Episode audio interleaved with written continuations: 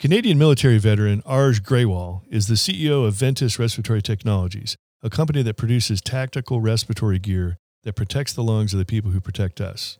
Up next on Veteran on the Move.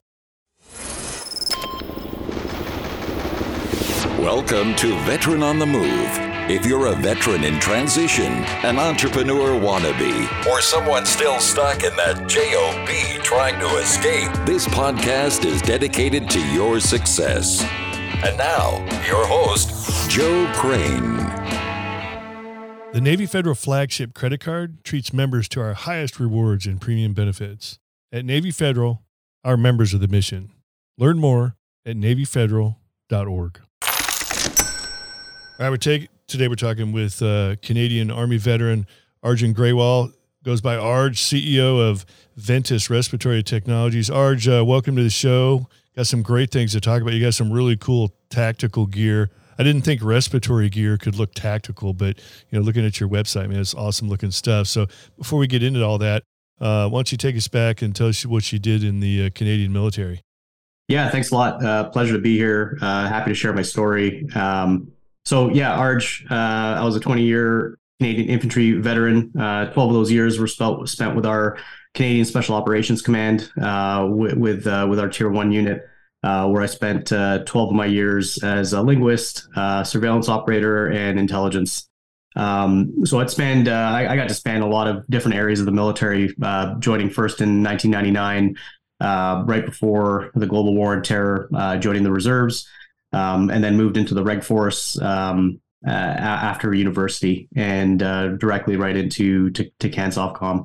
Um, global war and terror uh, is really where I cut my teeth. Um, Canada was heavily involved in Afghanistan uh, after September 11th. Uh, my first tour into Afghanistan was in 2003. Uh, and then subsequently, uh, I spent about three years, um, three, three, three calendar years overseas in Afghanistan, uh, working and and fighting against the Taliban in the global war on terror and uh, operate Operation Enduring Freedom.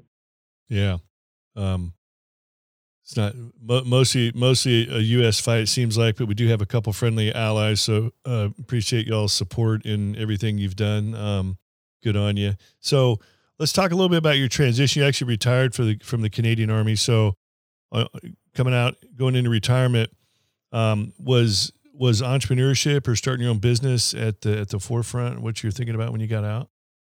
Uh, not not not really. It wasn't a targeted uh, decision. Um, I kind of I kind of stumbled into it uh, and and took advantage of some really great opportunities uh, and really really interesting networks. Um, so I, I, retired out of the regular force in 2018, um, and as I started in 1999, I, I, ended my career in 2019 in the reserves. Um, where uh, in 2018 I actually left the military and went directly into IBM, um, where I got to work in a large enterprise. Uh, I joke with my friends and colleagues and call it my experiential MBA um, because I got to you know spread myself across the business um, and and be a mile wide and inch deep in uh, in, in, a lot of different assets and, and aspects of, of IBM business analytics and IBM cloud. Um, and there I spent three and a half years, and it, and it wasn't until about um, the end of 2021 uh, that I made the leap out of the enterprise um, into uh, entrepreneurship. Awesome.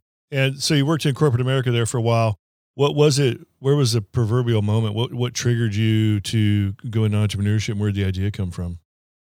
I just felt I wanted to do more for myself. Um, you know, the the the people and the business uh, that I was in at IBM was fantastic. Um, everybody working towards a mission, um, but in my mind, there was too many missions going on, uh, and I'd rather focus on on on one. Um, so, leaving IBM, uh, going into a a new startup here in Canada, a venture capital firm and an investment company called One Nine uh, Special Mission Fund, uh, where we grew a you know defense and security focused technology incubator and accelerator um, which we call now one nine capability labs. And, and, that's what i mean about like stumbling forward and finding new opportunities to take my previous experience um, that coalface operational and training experience um, and, and and apply it to new technologies and startups that are looking at innovating um, and capitalizing on you know the the ever changing threat landscape that we face So you you saw the need some of the some of the special operations, uh, all the training and actual you know combat operations. You saw the need for this respiratory gear, um, keeping the lungs and respiratory systems of of our uh, military folks and, and first responders also. Um, you know, looking at your website, a, a lot of people don't realize just just go, the the simple act of going out and you know popping off a few rounds. You know, you smell that that smell of gun gunpowder. And you know, as a Cobra pilot, we used to we used to fire the 20 millimeter gun on the front. The whole cockpit would smell this, you know, fill with the smell of gunpowder, which was an awesome thing. Um, but, but out there capping off a few rounds, um, you know, whether it's five, five, six, nine mil, whatever you're doing, you've always got that gunpowder smell in front of your face. Your live rounds are going off in front of your face. There's actually, uh, you know, a little bit of toxicity to all that.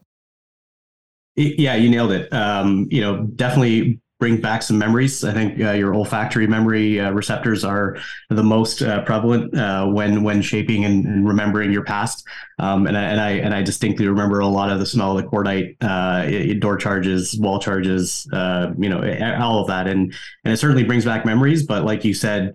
it does have a lot of toxicity in it. Um, so, you know, for Ventus Respiratory, you know, this was a problem that we wanted to solve with a new product. Um, and the problem was that special operations soldiers, service members, and and and um, operators were working in environments and training at very very high volume. Um, so so what makes you know special operations unique among many other things is the amount of realistic high volume training they do to be ready for um, operations. And you'll find yourself firing you know a thousand to three thousand rounds a week uh, in a shoot house, uh, in indoor outdoor ranges, or part of breaching operations. And uh, what we're learning through some amazing U.S. advocacy groups like Hunter Seven uh, and Burn Pit 360 is that there is a, a, a massive uh, engraved plague epidemic of uh, currently serving soldiers, but also a massive veteran community who did come out of the global war on terror and Operation Enduring Freedom, those two decades, uh, who are coming down with uh, really seriously serious illnesses. Um, so when I came across Ventus Respiratory, which was a portfolio company of One Nine, um, you know, I said this is a piece of equipment I wish I had in my bag. Um, it's something that I wish my you know brothers and sisters in arms had as well, because you know, like like like you as a soldier, um, you like to have optionality, um, and your protection ecosystem is constantly evolving. Um, you know, I, I, mentioned that I joined in 1999. Um, the reason I think that's important is because eye protection wasn't a standard scale of issue item until 2003. Um, so, so, so guys like you and I see have seen that evolution, right? Like everything mm-hmm. gets improved, lighter, faster, better, um, and and focused on what the new threat landscape uh, is throwing at us. And I, I, really believe that particulate respiratory protection, something low burden, easy to wear, um, is the next evolution of uh, that protection ecosystem for the shoulder up. Um, and also takes the place of a piece of real estate, a very important piece of real estate on the soldier that has never really taken or had a lot of attention. Uh, aside from aside from the gas mask, uh, which is really right now the only respiratory protection that a soldier gets, um, as and I'm sure you can um, uh, testify. You don't like wearing it, uh, yeah. and when you have to, it sucks. Yeah, absolutely. Navy Federal Credit Union is here to help military members and their families tackle homeownership during this high rate market. They offer mortgage options with zero down payment, so you don't need to wait years to save. With their new no refi rate drop option, if you buy your next home now and mortgage rates drop later, you could lower your rate by paying a low fee instead of refinancing and paying thousands in closing costs. Flagship makes it easy to rack up rewards with higher points on travel, including everything from tolls to terminals. I know firsthand, as I've had a Navy Federal Flagship credit card for a couple decades, and we use our points for plane tickets and hotels all the time. Earn a bonus of 40,000 points when you spend $4,000 in the first 90 days. Plus, enjoy a free year of Amazon Prime. At Navy Federal, our members of the mission. Learn more at NavyFederal.org. Federally insured by NCUA. Membership required. Equal housing lender. Terms and conditions apply. Loans subject to approval and eligibility requirements. Open to the armed forces, the DoD veterans, and their families. As of May 1st, 2023, the rates for flagship are 14.74% to 18% APR based on credit worthiness. ATM fees for cash advances are up to $1 at non Navy federal ATMs. $49 annual fee for Visa signature flagships rewards. All right, back talking with uh, Canadian Army veteran Arj Grewal, CEO of Ventus Respiratory Technologies. So, Arj, um, over the break we were talking about uh, would you call it a low um, low burden low burden so we are talking about gas masks like you know part of uh, part of the uh, MOPP gear and MOPP training and all that was to put the gas mask on and actually fire a few rounds with your M16, your M4. It was just like to get the X in the box. But yeah, throwing that thing on really almost debilitates the force when when you're fully mopped up like that, and we you know, we know as respiratory gear because it's also protecting eyes and a lot of your face and skin too. You know, with some of the nasty stuff out there, but your respiratory gear, you know, low burden gear really low profile. It's cool looking too, which I mean, that's kind of important. You know, guys want to wear that stuff. So it's like a, a almost like the shape of a small CPAP mask or whatever. Um, so talk to us about a little bit about the development and the testing and eval process where you finally got to a viable product.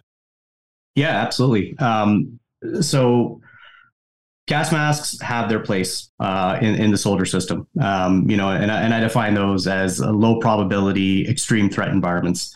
Um, you know, so that that 0.4% chance of needing it, you have something ready to go and you've trained how to use it, uh, and it fits a very specific and important niche. Um, where the low burden TR2 and particulate respirator kind of really comes in is all those places where you don't need a gas mask, but you still want that respiratory protection. Mm-hmm. Um, and, and, like like we've talked about a couple of times, it's you know in those high volume shooting environments or breaching environments where this dust and aerosolized carbonized metal and lead are being dust, dusted up and put in the air, and you're just constantly breathing them in. Um, and I define that as a high probability medium threat environment. So where you're in it almost every single day.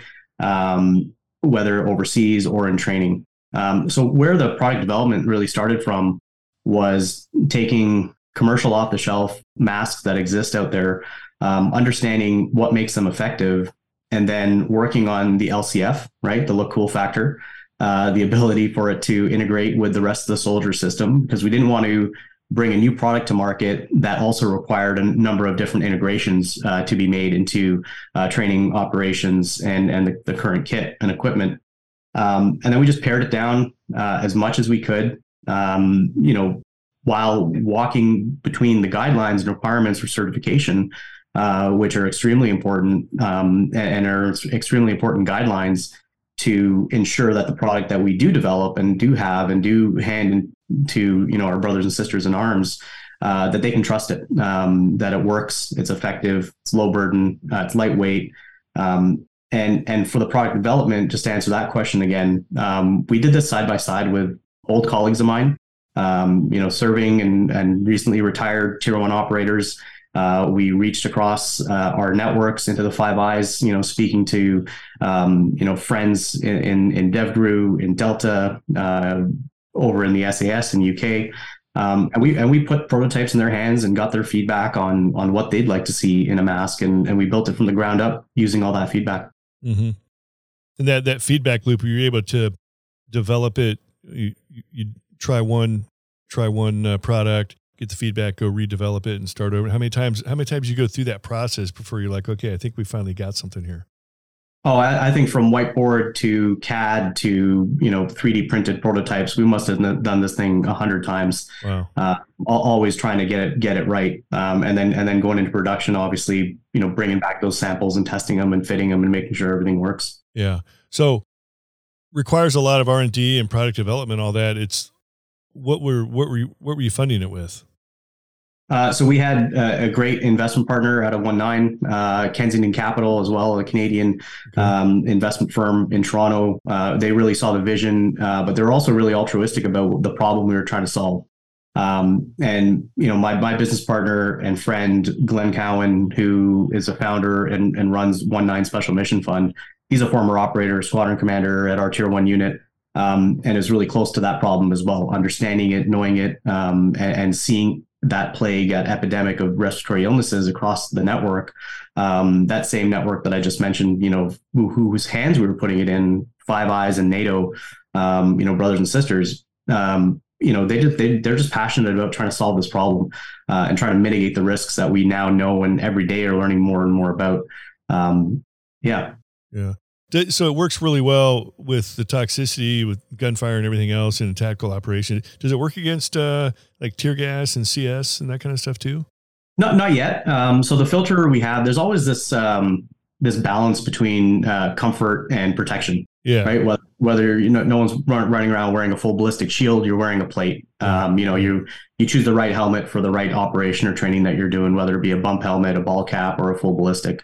Um, and I and I think this this would be the, the best analogy I would have to it is it's kind of like your bump helmet uh, as it compares to a uh, gas mask, which would be your full ballistic helmet. Sure. Um, so right now the filter and that that space that we've fit this you know P2 CE certified particulate filter into uh, could only really take uh, per, uh, particulate, and and we're filtering down to 99% of dry particulate and oil-based particulate.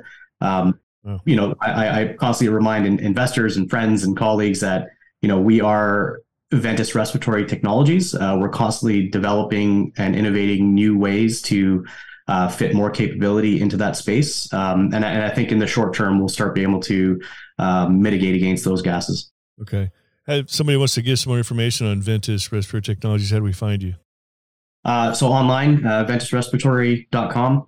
Um, you can call me, you can email me, uh, you know, anything you put in the show notes, uh, I'm, I'm happy to, to, to awesome. jump on it. Okay. Um, we, I'm, I'm very passionate about this. Uh, I, I do think that there is a room for something like our particulate respirator to be in the cargo pocket of every troop, uh, every soldier um, and and really let them make the decision when they want to use it. Uh, but of course, there's a duty of care from the leadership that I'd love to really see push down the requirement. Just as we are on the firing line, you know, the last two words you hear is eyes and ears uh, before you go hot. Um, we're hoping that you know Ventus TR2 will be on that firing line, and it'll be you know eyes and ears and lungs, um, so that you're protecting yourself as much as you can. Awesome. Talk a little bit about uh, maybe some numbers you can share with us, like uh, you know, how many masks are currently in use or um, in production and all that? Uh, wh- where are you guys at? Yeah, so um, you know, we really got a, a, before certification and an after certification uh, story, uh, and I really like focusing on the after certification because it's the best product we've put out there so far, um, and and we've achieved certification in Europe in uh, early this year. And since then, we've been uh, adopted into trials and evaluations across uh, a number of special forces units in Europe. Um, and as, as, well as some infantry units. So we've got about uh, 300 masks uh, out the door right now in Europe, uh, in the hands of operators, uh, going through their trials and evaluations to see if they can, you know, onboard this as a standard uh, issue piece of equipment. Uh, in Canada, you know, through our own network, our own friends network, um, we've we've deployed probably about 300 masks as well into to U.S. and and Canada. Um, one of our flagship stories is the Houston SWAT team have outfitted their entire team uh, with the TR2, our comms cable, helmet strap, um, and, and, a number of filters yeah. um, to use in, in, in high volume training that they do. Yeah. So you guys are like really, I mean, you, you've made it in, but you're like really at the beginning. You're just uh, waiting for the massive orders to come in, right? You nailed it. I mean, this is a new, this is a brand new class of protection for soldiers. Uh, yeah. let, let alone we're not, we're not we're not you know displacing a piece of equipment that exists we're bringing a brand new piece of equipment to market um, we've yeah. done it, you know, very design and client oriented and minded. Um, so yeah, getting it in their hands, having them try it on, seeing how lightweight it is and easy it is to breathe is really, really helping uh, push that adoption. Yeah. So I'd imagine your your your network in the military, military units across different countries and everything was pretty instrumental in being able to get this into the hands of operators and if not for just R&D and test and development um, sales too. Yeah, yeah, exactly. Um, I, I, think the the network that we have, we're, we're, we're really blessed with. Um, I, I, had an amazing career in the military. Um, you know, every enterprise has its issues, but you know, the the exposure, the training, the friendships uh, that I had, you know, uh, along and in many countries, uh, a lot of NATO countries, and, and especially the Five Eyes, uh, was a tight group. So. And the message to most veterans who are starting businesses or, or are in business, when you validate something it, it has extra weight, uh, especially within the, the sphere of national security and defense. Um, if you say this works or this could work, help me out. Um, that network is uh, pretty accessible to anybody. Um, but yeah, you nailed it. We we we. I, I feel my network is is a commodity. Uh, it's an asset in, in my mm-hmm. business. Mm-hmm. it's just hard to quantify. Yeah. So when did you retire again? 2019. Yeah. It's it's fleeting.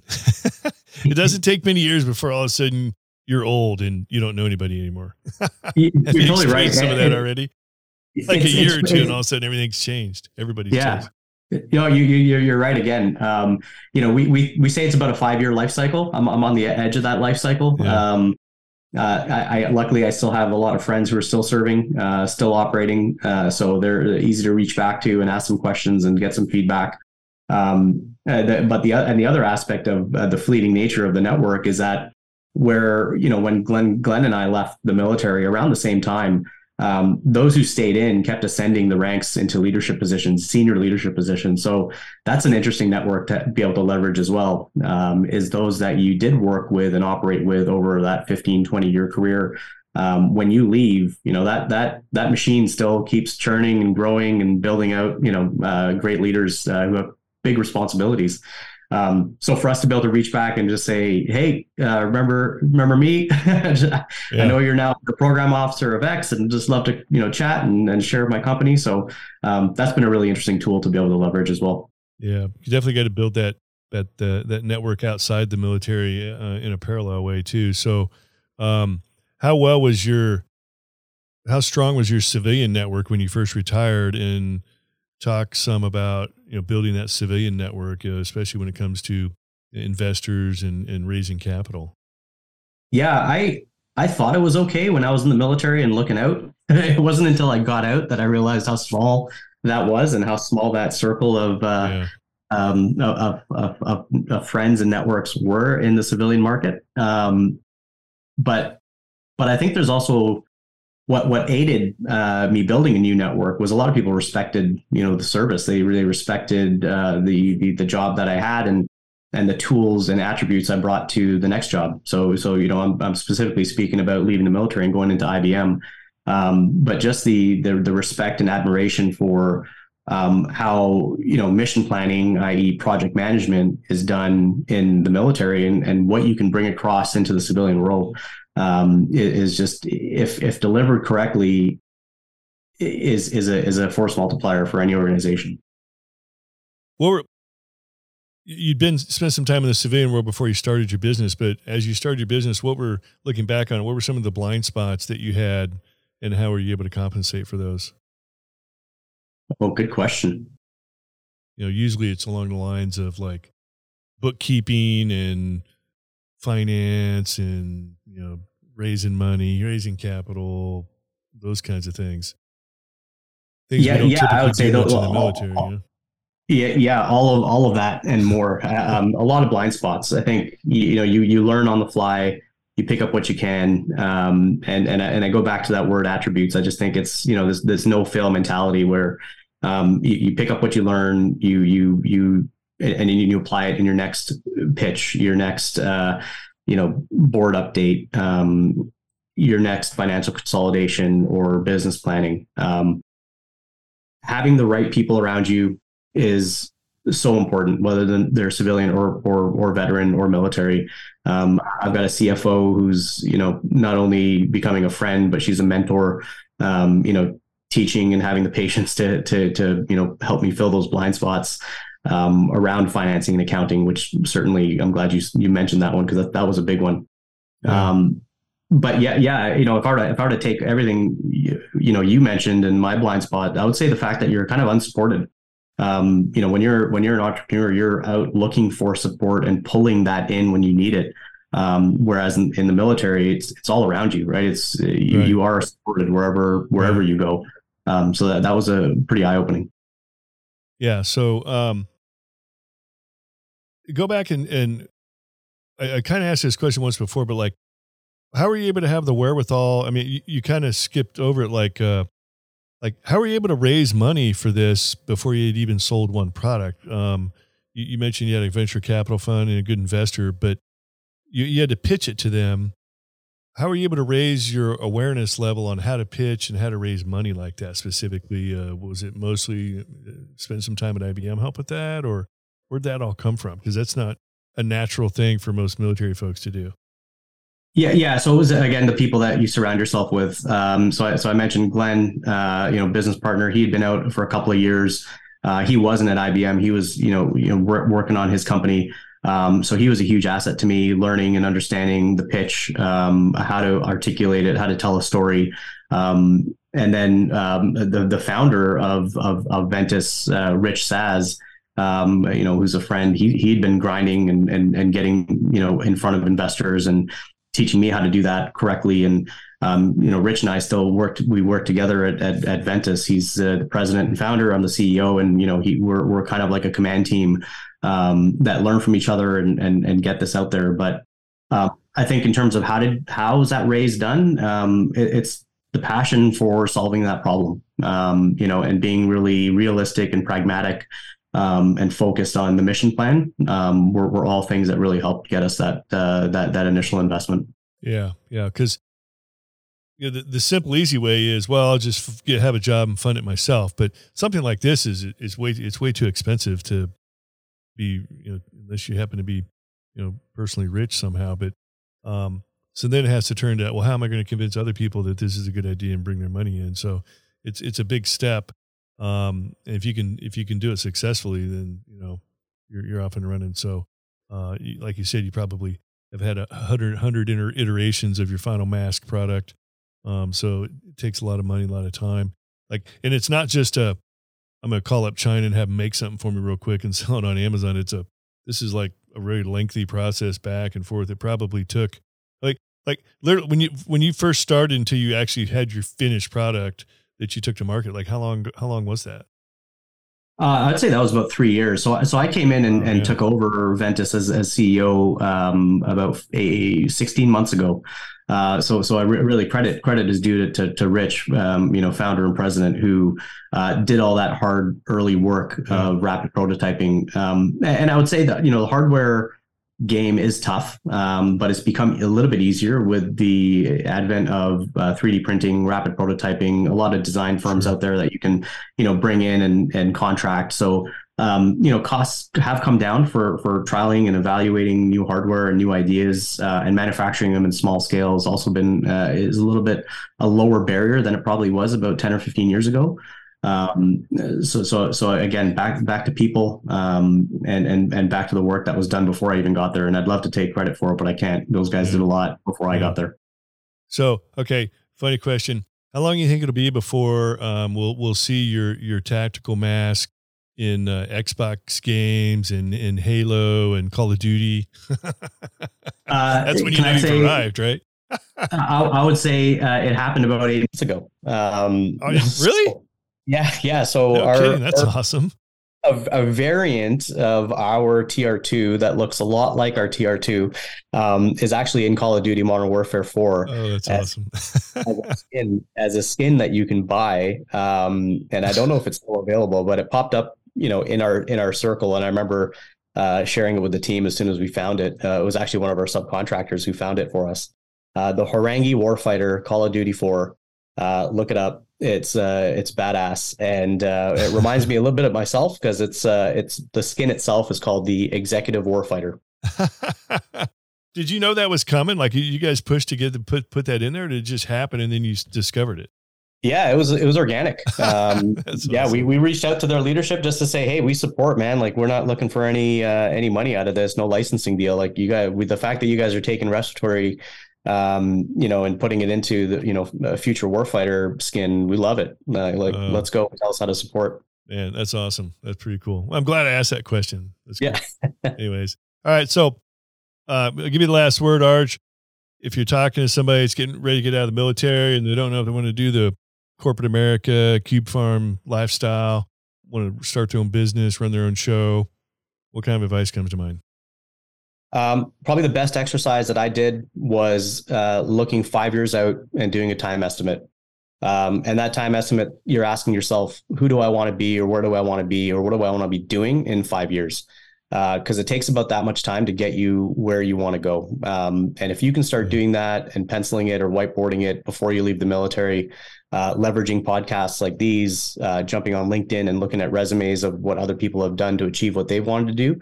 Um, I, I, did that, and and in my horizon, I had myself as a COO because uh, I like my, the hands-on execution, mission planning, uh, hasty ops, if you will uh, that that COOs do. Uh, that's what I wanted to do five years out of my my my role. And when you walk that backwards, you realize what kind of education you need, uh, what sorts of networks you need to be aware of and leverage.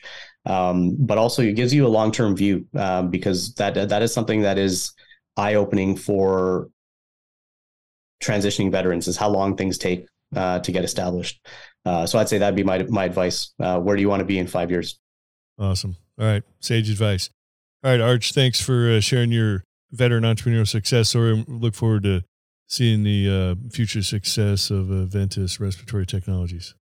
Awesome. Well, thank you for letting me share uh, my story and helping out, uh, I'm sure, hundreds of thousands of veterans and uh, transitioning vets. All right, awesome. These two veterans are Oscar Mike. Thank you for listening to Veteran on the Move, your pathfinder to freedom. If you like the show, Leave us a review on iTunes. Reviews are always greatly appreciated. So until next time, this veteran is Oscar Mike.